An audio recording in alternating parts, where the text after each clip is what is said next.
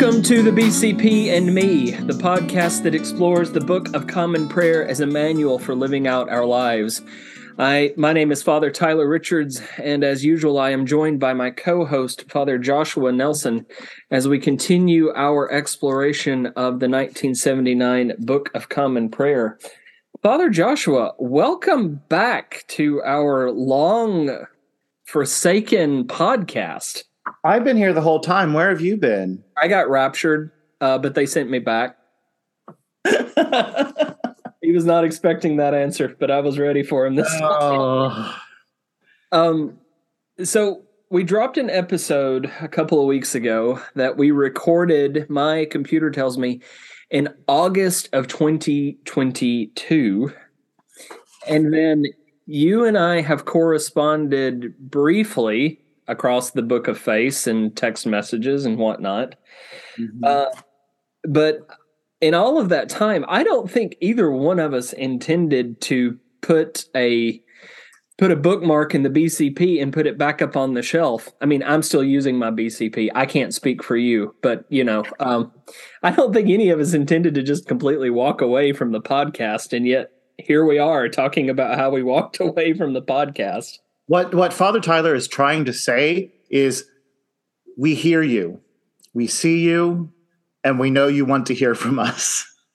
And in the words of Sally Field, you like us, you really like us.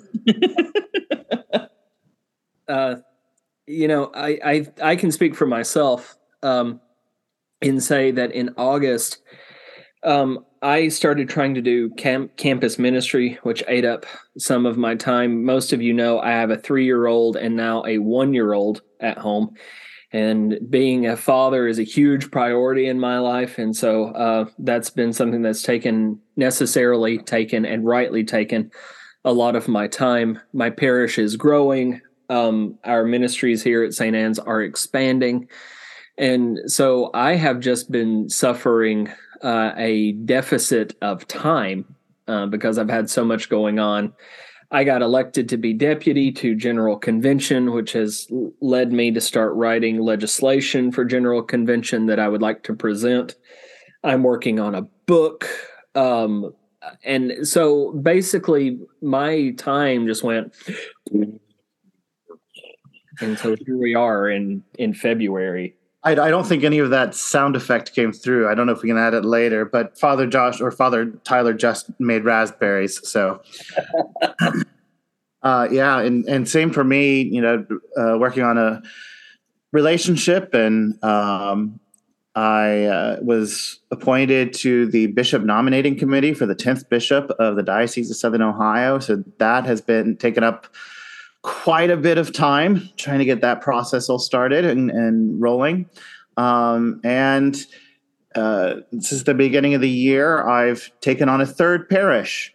Uh, so I am uh, at St. Peter's in Gallipolis, Ohio, and at Grace Church in Pomeroy, Ohio. And there's a little parish uh, just across the river from me, across the Ohio River in West Virginia, called Christ Church in Point Pleasant. Um, and I'm now there two times a month. So, yeah, if if only we could give up our day jobs. so the the vicar of Southern Ohio is with us today. Uh, uh, yeah, um, expanding ministries all around. Um, we've we've had a little bit of tragedy happen here in in Fond du Lac. Um, one of the actually the vicar of the oldest church in Wisconsin, Holy Apostles in Oneida, suffered a stroke um, some weeks ago, and um, and our other parish that's in the greater Green Bay area is, is staffed by part-time clergy, and so some of my responsibilities have have expanded in that way too, um, trying to help out where I can with those two parishes. And so just, you know, it's been a real just deficit of time. Um, but with careful planning around doctor's appointments for kids and dates. I love how you just threw that out that you're involved in a relationship. Like people aren't going to pick up on that. We're going to get nasty letters talking about why don't I have a relationship? Um, like a water buffalo. Some of you will get that reference. Uh, but with careful planning and calendaring moving forward, I think we should be able to make this uh, a by or an every other week kind of thing again uh, and get back to this. I hope we can. Uh, but in any case, here we are. Um, I did promise one of our listeners a slight explanation of something. Um, a friend of ours who is currently a student at the School of Theology at Sewanee experienced something on the mountain called freezing fog. And this is a complete tangent for those of you going, where is he going with this? I know where I'm going, but it has no relevance to what we're talking about today, except I'm offering this up uh, for for Ryan, who had asked me about this. But in Appalachia, we have a word for frozen fog, and that is called a pogonip. That's all I can tell you is that it's called pogonips. We don't call it freezing fog. We just call it pogonips. So, uh, so Ryan, there's the explanation that you were promised for that strange word I lobbed at you on Facebook and told you that Father Joshua could explain to you. Father Joshua could not explain it to you, and so here I am making restitution for for a strange word that I said on the internet. Offering that up to you as we begin a discussion on the offertory sentences that occurred. Oh, I see what you did there. Offering up to you. Ha ha uh, uh, feel free to join us in the knee slapping at home.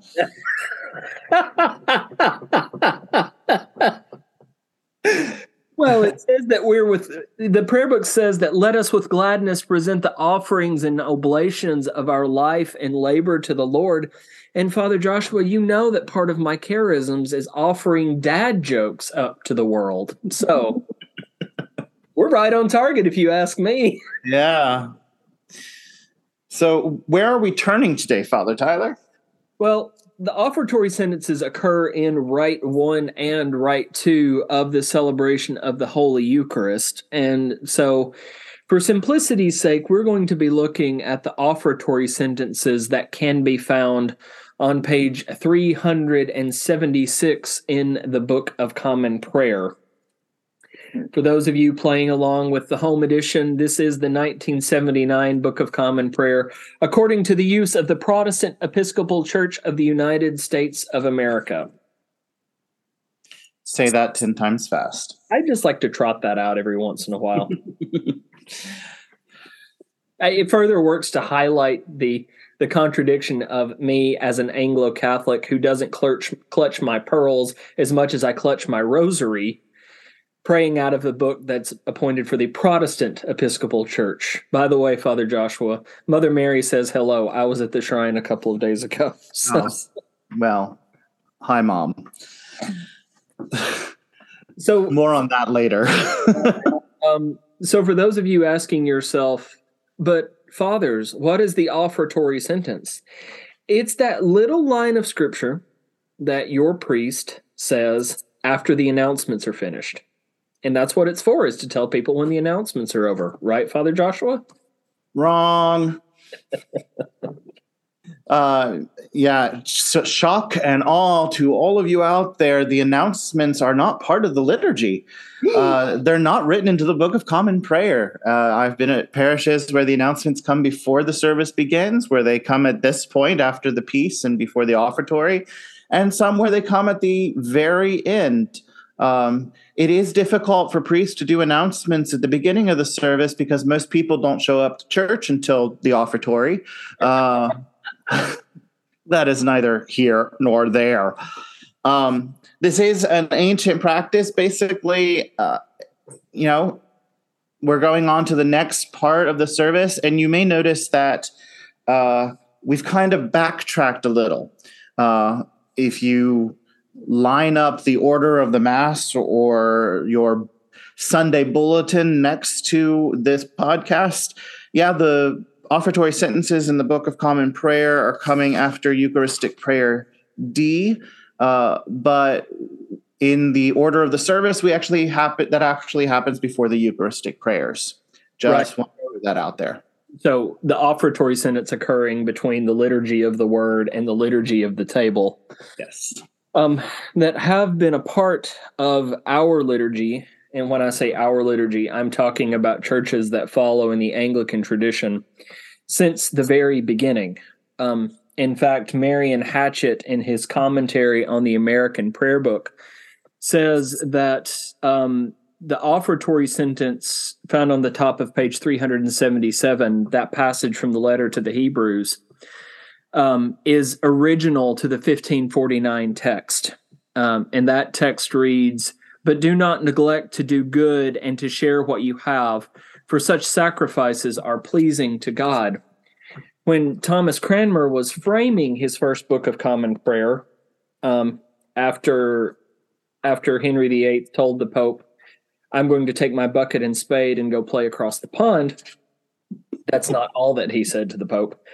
Um, for the record, um, one of the things that Cranmer puts in is some 20 sentences of scripture that were to be read as people were putting their alms into what was called the poor man's box or the alms or the alms box uh, work that the church could then take and ostensibly use for good works inside of the community to help feed the hungry, clothe the naked, etc. Um, Thomas imagined some 20 sentences. We've reduced it down to saying at least or to saying one piece of scripture here. Now it's it's interesting in the way that the rubric, the offertory sentence puts it and we're on page 376 now. It says one of the following or some other appropriate sentence of scripture may be used. Um, so you have this list of suggestions here, but Father Joshua, what does it mean by some other appropriate sentence of scripture may be used? that means it doesn't have to be one of these that are given to you. This is for simplicity's sake.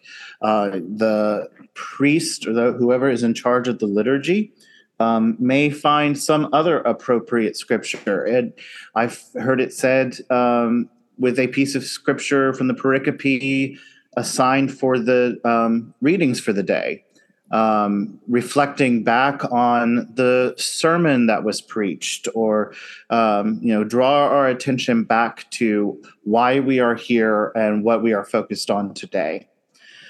Um, yeah. Also, Marion writes that um, that the rubric of the present books present book permits the celebrant to use any sentence of scripture or none at all Mm-hmm. If one is used, a sentence from the psalm might be appropriate, or one from the lessons of the day, or a sentence with seasonal associations. So you can have one of these, um, one of these eight or nine. Um, you can have a piece of the psalm. Uh, you can have something seasonally appropriate, or your priest might throw an audible and not have an offertory sentence at all. And I want to say that this all falls under the context of the offertory. Um, that being the bringing forth of gifts, whether they be monetary or uh, the bread and wine being presented by the congregation and anything else that is meant to be blessed or used in the second part of the service. Um, that all getting set up the the deacon or the celebrant if you have a deacon uh, setting up the table um, doing the various acts to prepare for the celebration of the Eucharist.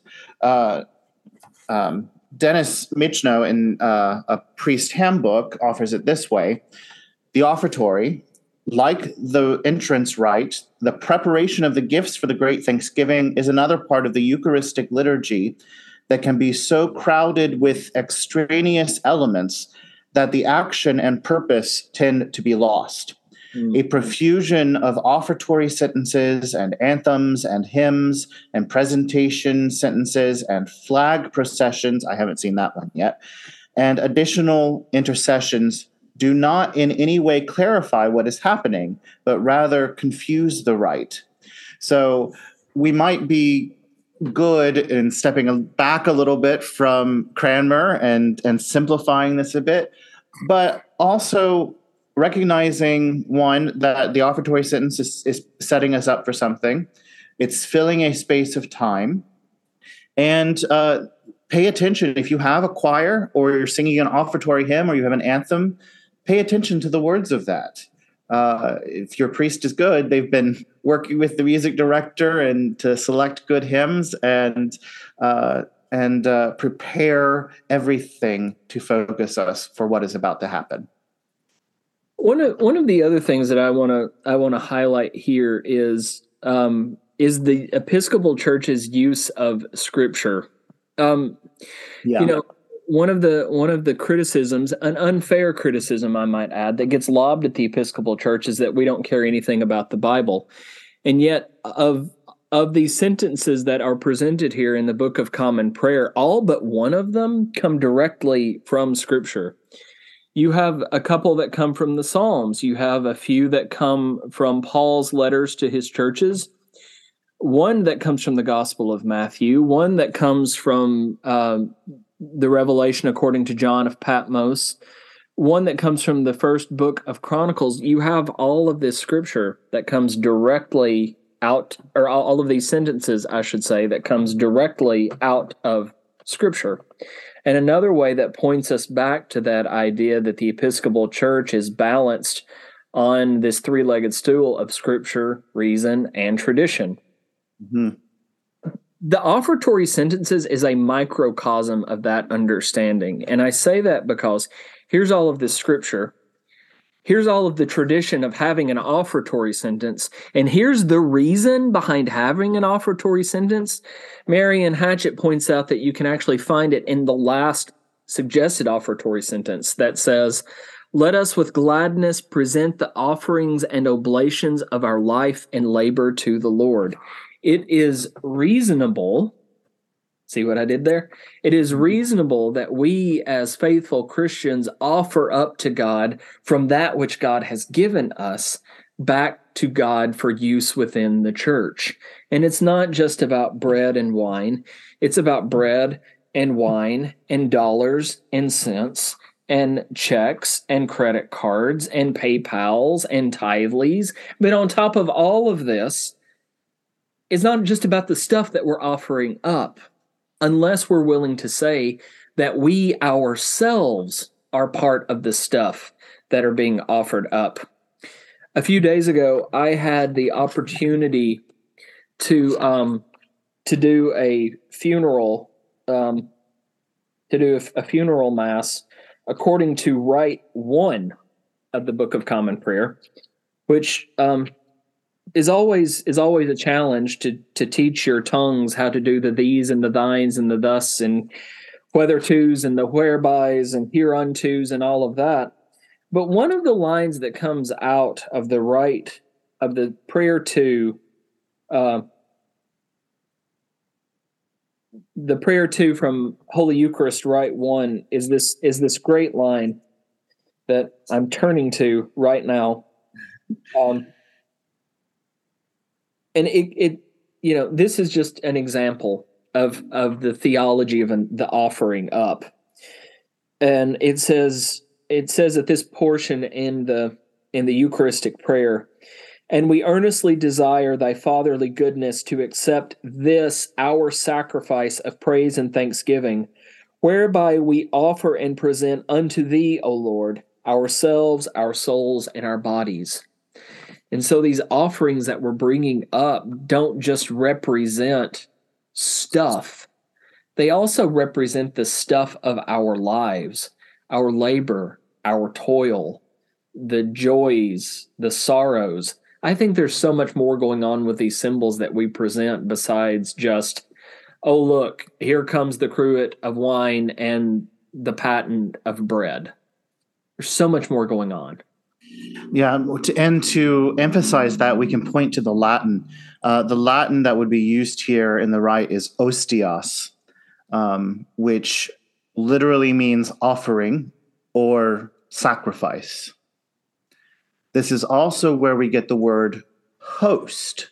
Now, I don't necessarily mean, you know, you're hosting a dinner party, um, but the piece of bread that is consecrated for us being the body of Christ. It is known as the host because it is the offering, the sacrifice that we are placing upon the table. Mm-hmm. Mm-hmm.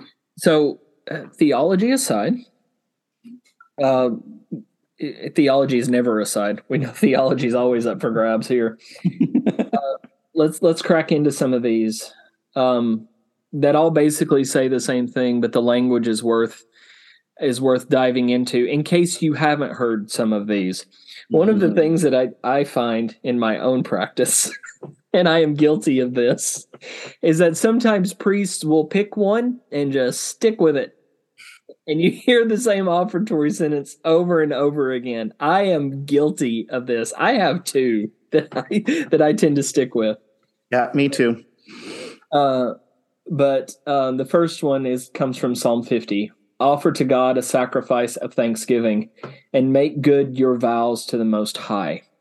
So that talks about, again, bringing forward your sacrifice, but also promising to do the things that you've told God that you're going to do, which one could almost say ties us back into, I don't know, our baptismal covenant where we make promises to do certain things as Christians of an Episcopal persuasion. Um, yeah you mean you're not? We're not just supposed to think about our baptismal promises uh, whenever there's a baptism, or those four times of the year that we're supposed to say them on Sunday. Well, thoughts and prayers, Father Joshua. Uh, but in any case, there's actually a practical part of our lives. We talk about we talk about this podcast being an exploration of the Book of Common Prayer as a manual for living out our lives. And the liturgy itself is instructing us how to do that, even in the way that we bring forth offerings, um, reminding us that that we're offering our thanksgiving to God among everything else that we're offering to God, but also living into those things that we have promised to do. And again, going to foreign languages, offer to God a sacrifice of thanksgiving we offer to God an ostias or a holocaust, really, mm. um, being a burnt sacrifice of Eucharista or mm. uh, of Eucharist. Eucharistia, yeah. Eucharistia. Yeah. Do you want to? Do you want to? This do you want to make the term how you used Holocaust right there a little, a little, a little more clear? Um, because yeah. you can't just throw out the word Holocaust on a Christian podcast without like expanding on that a little bit. Like we're going to get yes. letters about that too. Yeah. So the word Holocaust, literally meaning the burnt offering, the burnt sacrifice that is offered on the altar of God. That is a Holocaust when it is burnt up.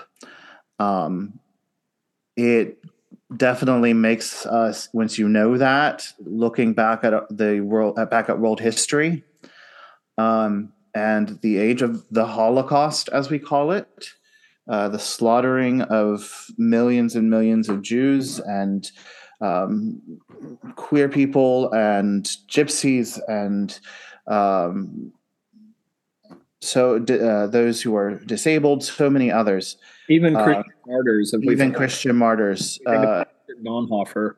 But when you think of that as the Holocaust is a burnt offering, and if you've ever had a chance to visit the Holocaust Museum in D.C. and you see the reconstruction of gas chambers and the the ovens that were used to burn up the victims, uh, when you enter the Holocaust Museum, the words for Holocaust are written on the wall as you first enter in DC, and they're burned into the wall. Um, so, yeah, just just take that uh, a little bit.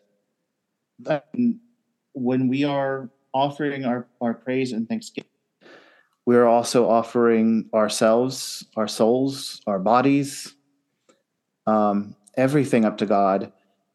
This is not for the weak hearted. Well, and I, I think it I think it it goes to show um, one the way that we use language and the intentionality with which we engage with language. Um, Holocaustus being that word that we use to describe what happened to the Jewish people whose lives were taken away from them because they were Jewish. Yeah. And and and Hitler and Mussolini and all of the other people that were complicit in the attempted extermination of the Jews. um, that their bodies were offered, bodies were sent up, burned. Um, I, I think is is something that we have to never lose sight of despite what QAnon, despite what all of all of the crazy Holocaust deniers will tell you, the Holocaust is a real thing. But also understanding that it that word is originally going back to when sacrifice was being offered in the temple, being burned on the altar. I think there is an attempt inside of that in in trying to use the word Holocaust to describe what happened to the Jewish people as as um as an attempt to to say that these people were persecuted for who they were that they had this deep faith and that they were the chosen people of God and they suffered for that and it's not just as a sign of weakness but also as a sign of strength that they were willing to die as Jewish people that they were willing to offer their lives up and not deny the fact that they were these sisters and brothers of ours who also had a belief in God um, and and they went to their deaths over that. It's not it's not too far of a stretch to say that those people were martyred for their faith. Um, yes. If we can take a Christian term and then apply it to something that happened inside of the Jewish faith. Um, so that brief disambiguation having done, um, the next offertory sentence we come to also comes from the psalm Ascribe to the Lord the honor due his name, bring offerings and come into his courts. And this is one of mine. mine too. It, it, tends to be the one that I use less, but um, just uh, remembering that what we're doing here is an act of praise and it's it's not just functionality. Like we're actually even this action is an act of praise inside of the liturgy. And if you go back and listen to the podcast on the episode on the Eucharistic prayers, um, we talk about how it is in this portion in the liturgy of the table. There are so many parts that it is like the, the Sanctus and the um, Epiclesis, where heaven and earth meet in the span of all time and space. That we are literally walking into the courts of God. Um, the next one is my go-to. It is the one that I always use. Like mine too. weeks out of the year, it seems like. Walk in love as Christ loved us and gave himself for us, an offering and sacrifice to God. If we're not walking in love as Christians, good grief, what are we doing? And if we're not walking in a love that demonstrates the kind of love that Christ has for us, and that he was willing to offer himself up for us, then what are we doing? Um, mm-hmm. Father Joshua, I know you've got some more thoughts about that, but. Well, my thoughts have, have turned to the next one, um, which is one of my favorites, but I never use it because I can't remember it when I get to the end of announcements. Oh. but this uh, this is from uh, the letter to the Romans, chapter 12, verse 1. I appeal to you, brethren, by the mercies of God, to present yourselves as living sacrifices, holy and acceptable to God, which is your spiritual worship. And that's something that doesn't just happen at this moment, but happens when we leave the church, when we go to work, when we leave work, when we're at home with our families. We should always be offering um, ourselves as living sacrifices. Have we engaged with with the word sacrifice? Have we talked about have we talked about the whole meaning of the word sacrifice? The English word sacrifice? No, we haven't. So please, Father Tyler, go ahead. So sacrifice comes from the Latin sacrificium, um, which is actually an amalgamation of two words, sat, um, sacer. Um, well, actually, Sacer was the first word, and then which came became sacrific- sacrificius, which is sacrificial, um, which gets translated into the word sacrifice.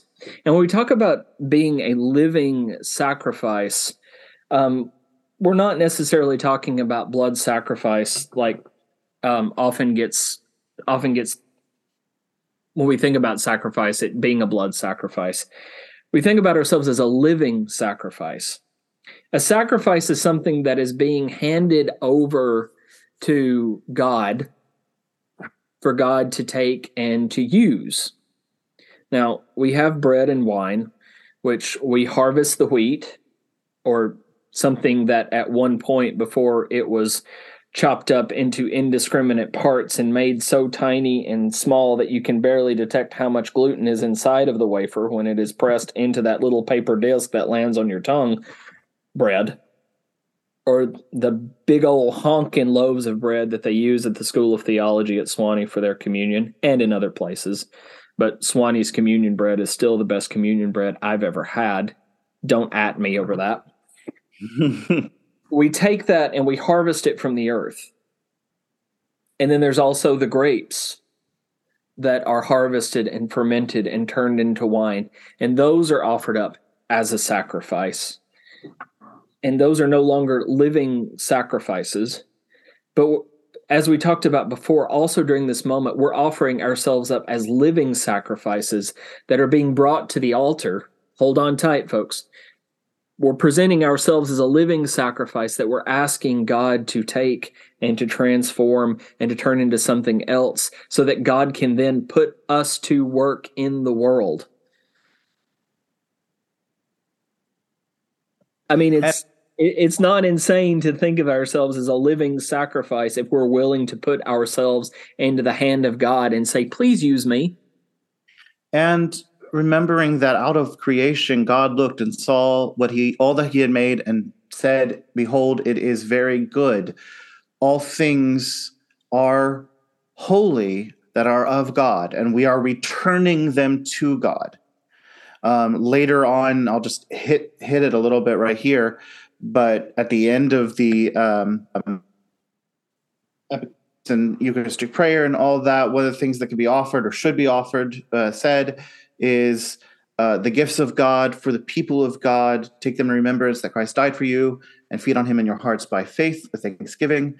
And these are holy gifts for a holy people. I, I think it's. Things I think it's in her book, The Preaching Life, that Barbara Brown Taylor talks about um, talks about how we offer these things like bread and wine and oil up to God and ask God to use them. And these ordinary things that we ask God to bless and to make holy. Yeah. We are part of those ordinary things. Yeah, and, and we we too love the earth. Yeah. Like anything else. Well, Remember that you are dust, and to dust you shall return. Or if you prefer the Rite One language, remember that you are but dust, and to dust you shall return. um, emphasis on the dust and not on the but for all yeah. of for all of you Rite Oneers out there. Emphasis is important. Yes, indeed. Um, do we want to talk about Matthew, or do we want to skip over that one, Father Joshua, because it's just a little bit inconvenient? Oh, we don't skip over inconvenience. Let's not skip over inconvenience. Let's embrace inconvenience. Let's make them squirm just a little bit. It wouldn't be our podcast if we didn't make people just a little bit uncomfortable. All right, I'll I'll read it and then hand it over to you. This is Matthew 5, 23 and 24. If you are offering your gift at the altar, and there remember that your brother has something against you, Leave your gift there before the altar and go. First be reconciled to your brother, and then come and offer your gift.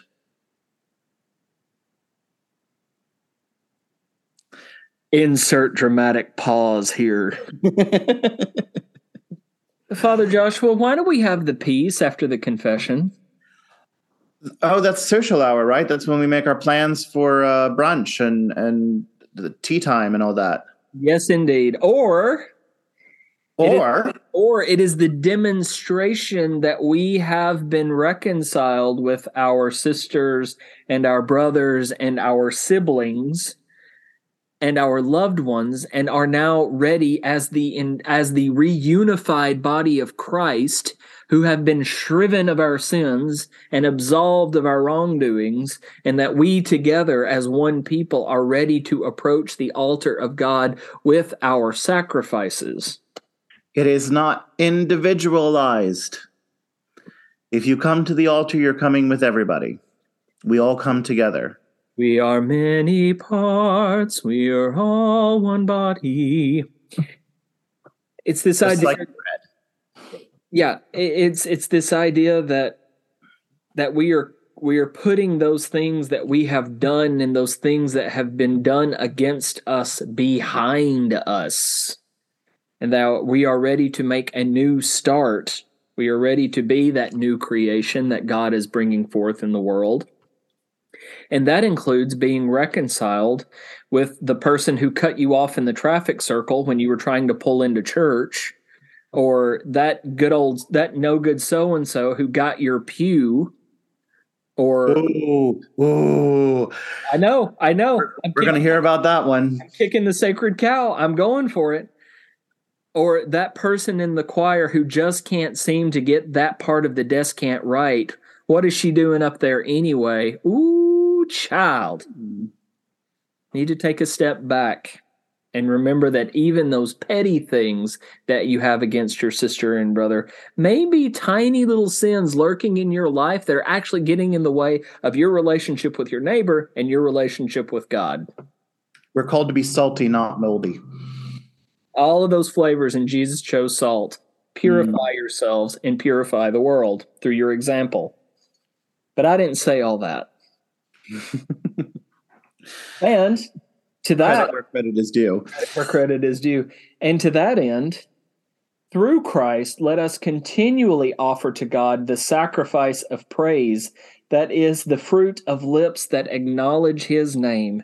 Let your yes be yes, let your no be no. And if you're going to be a Christian, for God's sake, act like a Christian. But don't don't just it doesn't stop there. Oh, the top more. of the next there's more there. There's oh, more. There's more.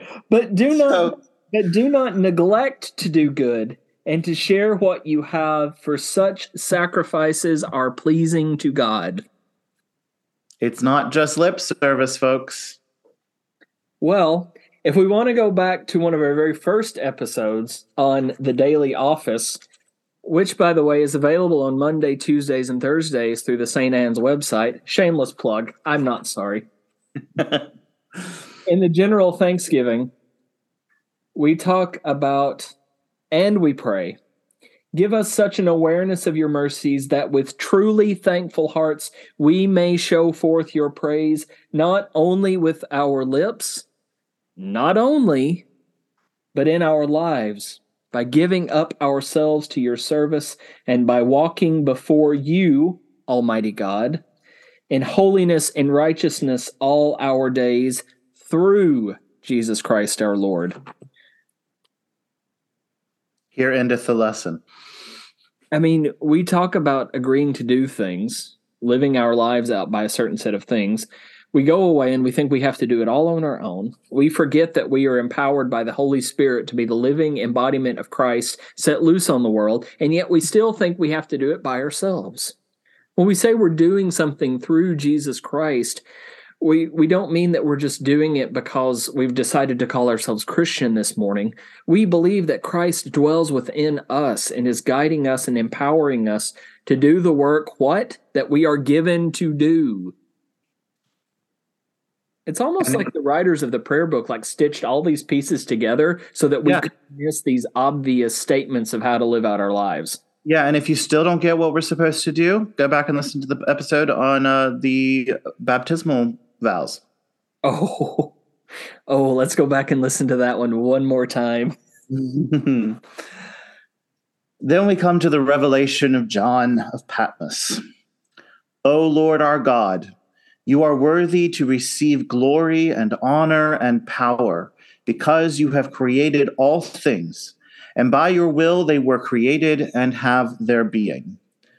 In other words, uh, a phrase that is often said at Mass but is not in the Book of Common Prayer All things come of thee, O Lord, and of thine own have we given thee. Keep talking. I need to look something up. um, Never mind. That doesn't say what I thought it said. Talk amongst yourselves. I'll give you a topic. Offertory sentences. but, but, it, but, they it, are offering and sentences, so that doesn't make sense. I was about to say, and it's more than just one sentence. So, mm. um, but no, we do we do need to think about.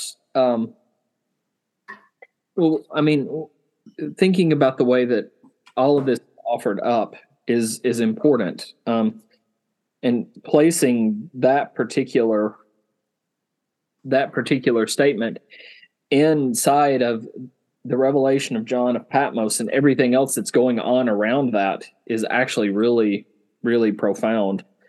And uh, up to this point, everything is like an appeal or a direction. Uh, these last two scriptural references on page 377, before we get to the bidding, are hymns. Yeah, right. Song, they are, are, song and res- verse and response from songs. Um, especially in Revelation and including this and from First Chronicles uh, 29 11. Yours, O Lord, is the greatness, the power, the glory, the victory, and the majesty. Just in case you were confused. For everything in heaven and on earth is yours. Yours, O Lord, is the kingdom, and you are exalted as head over all and it is important to to read these offertory sentences and then to go back and to place them inside of their native context so that you can see everything that's going on around these and why they are pulled out and selected as being appropriate offerings at this moment of offering. Um, because one of the things that sometimes the prayer book's not so good at is setting off things like poetry. I mean you've got the psalter which is all poetry but this this thing from Re- this sentence from revelation and this sentence of first chronicles when you go back and look at it in a bible is set inside of that denotation inside of scripture that says this is poetry or this is song or this is some kind of um some kind of version of praise that would probably have been said out loud um and has been codified inside of scripture the prayer book doesn't always do a good job of punctuating it that way, but yeah, usually it's it's indented and and like you're writing verses of a of a song. Um, you'll also see that a lot of times in many versions in um, like Isaiah in the books of the prophets when there's something deeply prophetic that is we would say metaphorical, but Isaiah is writing in poetry. Right. And so it's going to be indented. If every it, it, you know it, like uh, growing up we had the the red letter bibles that the red letters were what jesus said. And if it was in the red letter that was your that's what you're supposed to pay attention to. I don't have red letter bibles anymore. But if you do come to a place where something is indented like that um, and set aside focus in on it pay attention to it.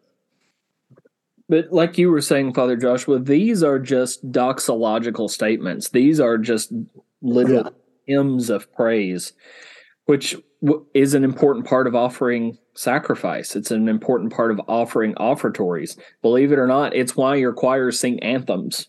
Yeah. It is setting it is setting you up mentally and spiritually for the for the sacrifice that is about to be remembered, the sacrifice that that we are offering unto God.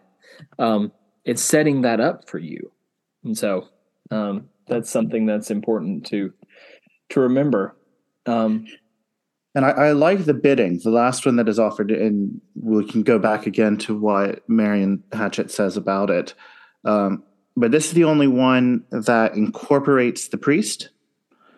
Let us, with gladness, present the offerings and oblations of our life and labor to the Lord. And this kind of gets back into something that we didn't say explicitly in the last episode that we recorded in August is this idea of priest at the table. And and it, this may help to make things a little clearer in in why certain things happen at the table. You know, when a priest comes to celebrate the Eucharist and they're standing there and they're bidding you to lift up your hearts as Father Joshua wipes his camera lens and throws me off a little bit. Suddenly, I was in the midst of the cloud of unknowing. Um, as as as that person, he, she, or they is is standing there, um, offer beginning that Eucharistic prayer. They are standing there in a state that is known as in persona Christi the priest in that moment is standing there as Jesus who is offering the sacrifice, who is who is being high priest in that moment. And it's this weird sort of headspace for me as clergy to occupy that in that moment I am I am both me and I am representing Christ at this table and I am both recipient and also in some ways host of everything that is happening in front of me. Well, and and the really good point to make here, as we said in the last episode, um, that the priest is the first to receive, the first to eat the bread and drink the wine. That's that's what's in the prayer book. That's the rubric. Right. Because we are not. This is not our table. Mm. We are not um, the ones that are just putting the meal together and then feeding everybody. We are active participants. We are also invited to the table that God has set for us mm, mm-hmm. and the meal that God has placed for us. And we come too to be nourished and to quench our thirst and to be renewed and restored so that we too, with the rest of you, with everybody else, with the body of Christ, can go out and do the work that we have been given to do. So we're we're not just the ones performing the prayers, we are also the partakers of grace. Yes. And and at that moment, I think it's probably safe to say that proximity wise, we're the ones closest to the bread and the wine. Yeah. So there's some practicality considerations to be taken as well. I'm here, I've offered this prayer, I will receive, and then I'm going to begin to serve those around me. Uh, and then I sort of become like one of the disciples that hands out the bread and the fish during the feeding of the 5,000. Exactly. doing what God has told me to do to let to go and to feed. Um, we have to be really careful there because sometimes people use the feeding of the 5,000 as an example for why we should practice open communion. I should point out that the feeding of the 5,000 was not explicitly a Eucharistic moment as much as people were hungry, Jesus had bread, and he fed them. Um, also, Jesus is the one that blessed the food. Correct. Yeah. So, um, so just putting a little bit more context around what we're doing at the table and and a little more a little more meat on the bones of what we said in the last podcast around around why what happens happens. Um, Father Joshua, I don't know how we got an hour out of offertory sentences, but yet here we are, as usual. Well, I was with I was with the uh, Right Reverend Matthew Cowden, the new bishop of West Virginia, yesterday for lunch, and and we were talking about the podcast. And I said, I don't really know what we're going to do. And he goes, Oh, you should do the offertory sentences. And we looked at them, and he goes, Yeah, you can get a good hour out of that. So thank you, Bishop Matthew. either the right reverend has listened to the podcast and knows us well, or he knew how much was actually in between the lines of these yeah. Perhaps it was a bit of both. You'll have to talk to that bishop and find out. I can't really say. So yeah. our, our every hope- page of this book, there's there's more than appears on the surface. So as as we've done this podcast, the reason we're doing this podcast, dig in, take a bite, and you know inwardly digest them. So, are you saying the Book of Common Prayer as Transformer? It's more than meets the eye? Uh, and with that, folks, and with that, Father Joshua, the peace of the Lord be always with you. And also with you.